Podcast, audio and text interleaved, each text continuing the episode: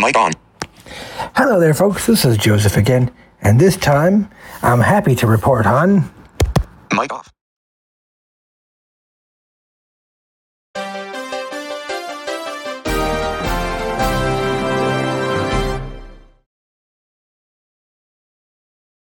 Mic on.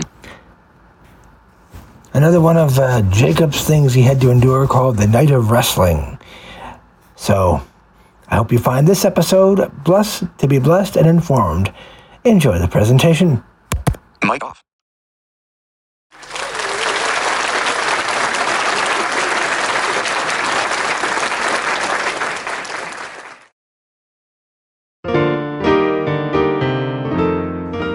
Chapter 18 The Night of Wrestling. This chapter is based on Genesis 32 and 33.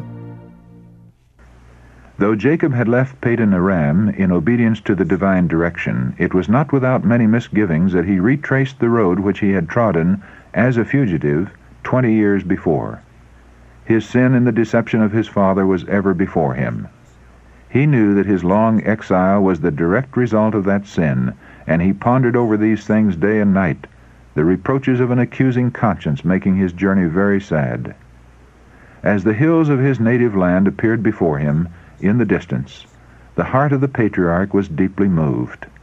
All the past rose vividly before him. With the memory of his sin came also the thought of God's favor toward him and the promises of divine help and guidance. As he drew nearer his journey's end, the thought of Esau brought many a troubled foreboding. After the flight of Jacob, Esau had regarded himself as the sole heir of their father's possessions. The news of Jacob's return would excite the fear that he was coming to claim the inheritance. Esau was now able to do his brother great injury, if so disposed, and he might be moved to violence against him, not only by the desire for revenge, but in order to secure undisturbed possession of the wealth which he had so long looked upon as his own. Again the Lord granted Jacob a token of the divine care. As he traveled southward from Mount Gilead, two hosts of heavenly angels seemed to encompass him behind and before, advancing with his company as if for their protection. Jacob remembered the vision at Bethel so long before, and his burdened heart grew lighter at this evidence that the divine messengers who had brought him hope and courage at his flight from Canaan were to be the guardians of his return. And he said, This is God's host, and he called the name of that place Mahanaim. Two hosts, or camps. Yet Jacob felt that he had something to do to secure his own safety. He therefore dispatched messengers with a conciliatory greeting to his brother. He instructed them as to the exact words in which they were to address Esau. It had been foretold before the birth of the two brothers that the elder should serve the younger, and lest the memory of this should be a cause of bitterness, Jacob told the servants they were sent to my lord Esau. When brought before him, they were to refer to their master as thy servant Jacob and to remove the fear that he was returning, a destitute wanderer, to claim the paternal inheritance, Jacob was careful to state in his message, I have oxen and asses, flocks and men servants and women servants, and I have sent to tell my Lord that I may find grace in thy sight. But the servants returned with the tidings that Esau was approaching with four hundred men, and no response was sent to the friendly message. It appeared certain that he was coming to seek revenge. Terror pervaded the camp. Jacob was greatly afraid and distressed. He could not go back, and he feared to advance. His company, unarmed and defenseless, were wholly unprepared for a hostile encounter. He accordingly divided them into two bands, so that if one should be attacked, the other might have an opportunity to escape. He sent from his vast flocks generous presents to Esau with a friendly message. He did all in his power to atone for the wrong to his brother and to avert the threatened danger, and then in humiliation and repentance he pleaded for divine protection. Thou saidst unto me, Return unto thy country and to thy kindred, and I will deal well with thee.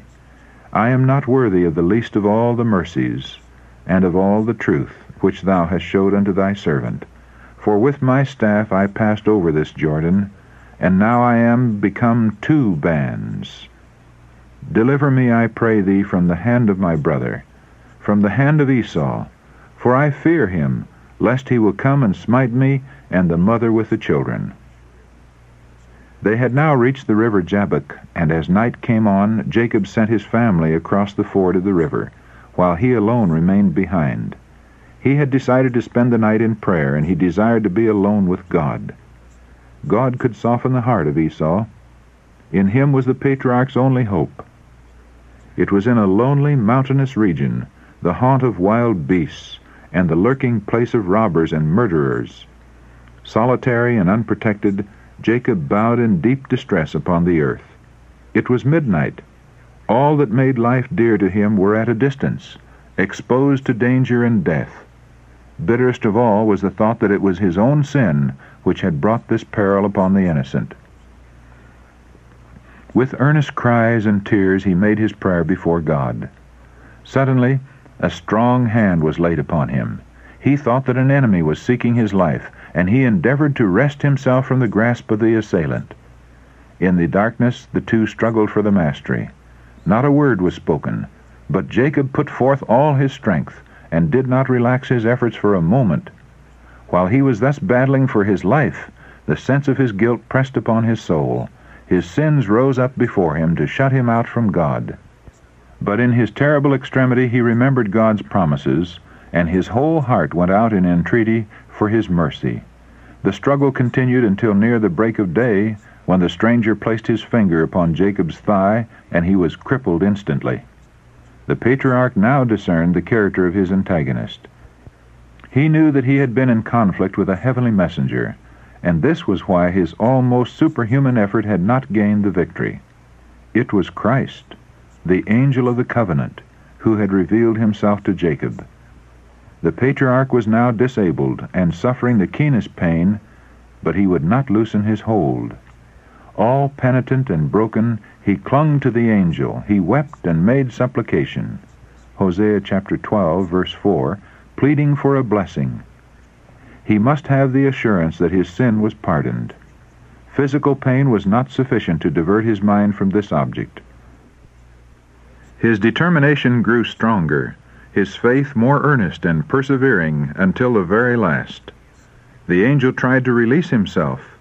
He urged, let me go, for the day breaketh. But Jacob answered, I will not let thee go, except thou bless me. Had this been a boastful, presumptuous confidence, Jacob would have been instantly destroyed.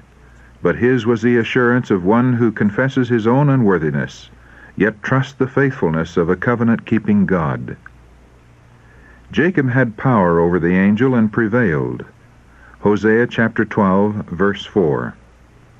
Through humiliation, repentance, and self-surrender, this sinful, erring mortal prevailed with the majesty of heaven. He had fastened his trembling grasp upon the promises of God, and the heart of infinite love could not turn away the sinner's plea.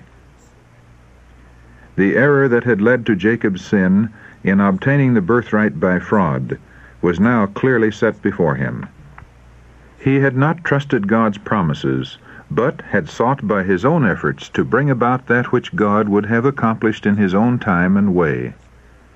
As an evidence that he had been forgiven, his name was changed from one that was a reminder of his sin to one that commemorated his victory. Thy name, said the angel, shall be called no more Jacob, the supplanter, but Israel, for as a prince hast thou power with God and with men, and hast prevailed. Jacob had received the blessing for which his soul had longed. His sin as a supplanter and deceiver had been pardoned. The crisis in his life was past. Doubt, perplexity, and remorse had embittered his existence. But now all was changed, and sweet was the peace of reconciliation with God. Jacob no longer feared to meet his brother. God, who had forgiven his sin, could move the heart of Esau also to accept his humiliation and repentance. While Jacob was wrestling with the angel, another heavenly messenger was sent to Esau. In a dream, Esau beheld his brother for twenty years in exile from his father's house. He witnessed his grief at finding his mother dead. He saw him encompassed by the hosts of God. This dream was related by Esau to his soldiers, with the charge not to harm Jacob, for the God of his father was with him. The two companies at last approached each other, the desert chief leading his men of war, and Jacob with his wives and children, attended by shepherds and handmaidens, and followed by long lines of flocks and herds. Leaning upon his staff, the patriarch went forward to meet the band of soldiers. He was pale and disabled from his recent conflict, and he walked slowly and painfully, halting at every step. But his countenance was lighted up with joy and peace. At sight of that crippled sufferer, Esau ran to meet him and embraced him and fell on his neck and kissed him, and they wept. As they looked upon the scene, even the hearts of Esau's rude soldiers were touched. Notwithstanding he had told them of his dream, they could not account for the change that had come over their captain. Though they beheld the patriarch's infirmity, they little thought that this his weakness had been made his strength in his night of anguish beside the Jabbok, when destruction seemed just before him, Jacob had been taught how vain is the help of man, how groundless is all trust in human power. He saw that his only help must come from him against whom he had so grievously sinned. Helpless and unworthy, he pleaded God's promise of mercy to the repentant sinner. That promise was his assurance that God would pardon and accept him. Sooner might heaven and earth pass than that word could fail, and it was this that sustained him through that fearful conflict. Jacob's experience during that night of wrestling and anguish represents the trial through which the people of God must pass just before Christ's second coming. The prophet Jeremiah, in holy vision looking down to this time, said, We have heard a voice of trembling, of fear, and not of peace. All faces are turned into paleness. Alas, for that day is great, so that none is like it. It is even the time of Jacob's trouble, but he shall be saved out of it. Jeremiah chapter 30, verses 5 to 7. When Christ shall cease his work as mediator in man's behalf, then this time of trouble will begin. Then the case of every soul will have been decided, and there will be no atoning blood to cleanse from sin. When Jesus leaves his position as man's intercessor before God, the solemn announcement is made, He that is unjust, let him be unjust still, and he which is filthy, let him be filthy still. And he that is righteous, let him be righteous still. And he that is holy, let him be holy still. Revelation chapter 22, verse 11. Then the restraining Spirit of God is withdrawn from the earth. As Jacob was threatened with death by his angry brother, so the people of God will be in peril from the wicked who are seeking to destroy them. And as the patriarch wrestled all night for deliverance from the hand of Esau, so the righteous will cry to God day and night for deliverance from the enemies that surround them. Satan had accused Jacob before the angels of God, claiming the right to destroy him because of his sin. He had moved upon Esau to march against him, and during the patriarch's long night of wrestling, Satan endeavored to force upon him a sense of his guilt in order to discourage him and break his hold upon God. When in his distress Jacob laid hold of the angel, and made supplication with tears, the heavenly messenger, in order to try his faith, also reminded him of his sin, and endeavored to escape from him. But Jacob would not be turned away. He had learned that God is merciful, and he cast himself upon his mercy. He pointed back to his repentance for his sin, and pleaded for deliverance. As he reviewed his life, he was driven almost to despair. But he held fast the angel, and with earnest, agonizing cries, urged his petition until he prevailed. Such will be the experience of God's people in their final struggle with the powers of evil. God will test their faith, their perseverance, their confidence in His power to deliver them. Satan will endeavor to terrify them with the thought that their cases are hopeless, that their sins have been too great to receive pardon. They will have a deep sense of their shortcomings, and as they review their lives, their hopes will sink. But remembering the greatness of God's mercy and their own sincere repentance, they will plead His promises made through Christ to helpless, repenting sinners. Their faith will not fail because their prayers are not immediately answered. They will lay hold of the strength of God, as Jacob laid hold of the angel, and the language of their souls will be, I will not let thee go, except thou bless me. Had not Jacob previously repented of his sin in obtaining the birthright by fraud, God could not have heard his prayer and mercifully preserved his life. So in the time of trouble, if the people of God had unconfessed sins to appear before them while tortured with fear and anguish, they would be overwhelmed. Despair would cut off their faith, and they could not have confidence to plead with God for deliverance. But while they have a deep sense of their unworthiness, they will have no concealed wrongs to reveal. Their sins will have been blotted out by the atoning blood of Christ and they cannot bring them to remembrance. Satan leads many to believe that God will overlook their unfaithfulness in the minor affairs of life. But the Lord shows in his dealings with Jacob that he can in no wise sanction or tolerate evil. All who endeavor to excuse or conceal their sins and permit them to remain upon the books of heaven, unconfessed and unforgiven, will be overcome by Satan. The more exalted their profession, and the more honorable the position which they hold, the more grievous is their course in the sight of God, and the more certain the triumph of the great adversary. Yet Jacob's history is an assurance that God will not cast off those who have been betrayed into sin, but who have returned unto him with true repentance. It was by self-surrender and confiding faith that Jacob gained what he had failed to gain by conflict in his own strength. God thus taught his servant that divine power and grace alone could give him the blessing he craved. Thus it will be with those who live in the last days. As dangers surround them and despair seizes upon the soul, they must depend solely upon the merits of the atonement. We can do nothing of ourselves. In all our helpless unworthiness, we must trust in the merits of the crucified and risen Savior. None will ever perish while they do this. The long black catalogue of our delinquencies is before the eye of the infinite. The register is complete.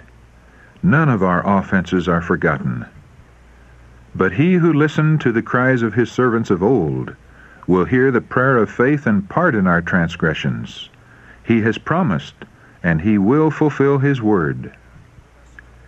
Jacob prevailed because he was persevering and determined.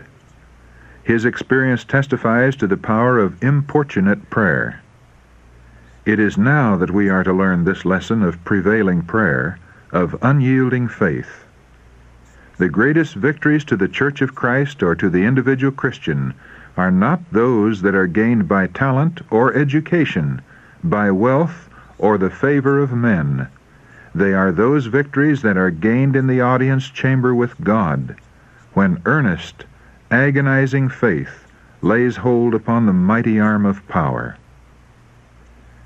Those who are unwilling to forsake every sin and to seek earnestly for God's blessing will not obtain it.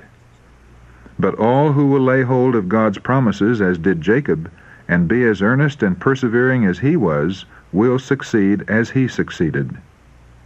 Shall not God avenge his own elect, which cry day and night unto him, though he bear long with them? I tell you that he will avenge them speedily. Luke chapter 18, verses 7 and 8.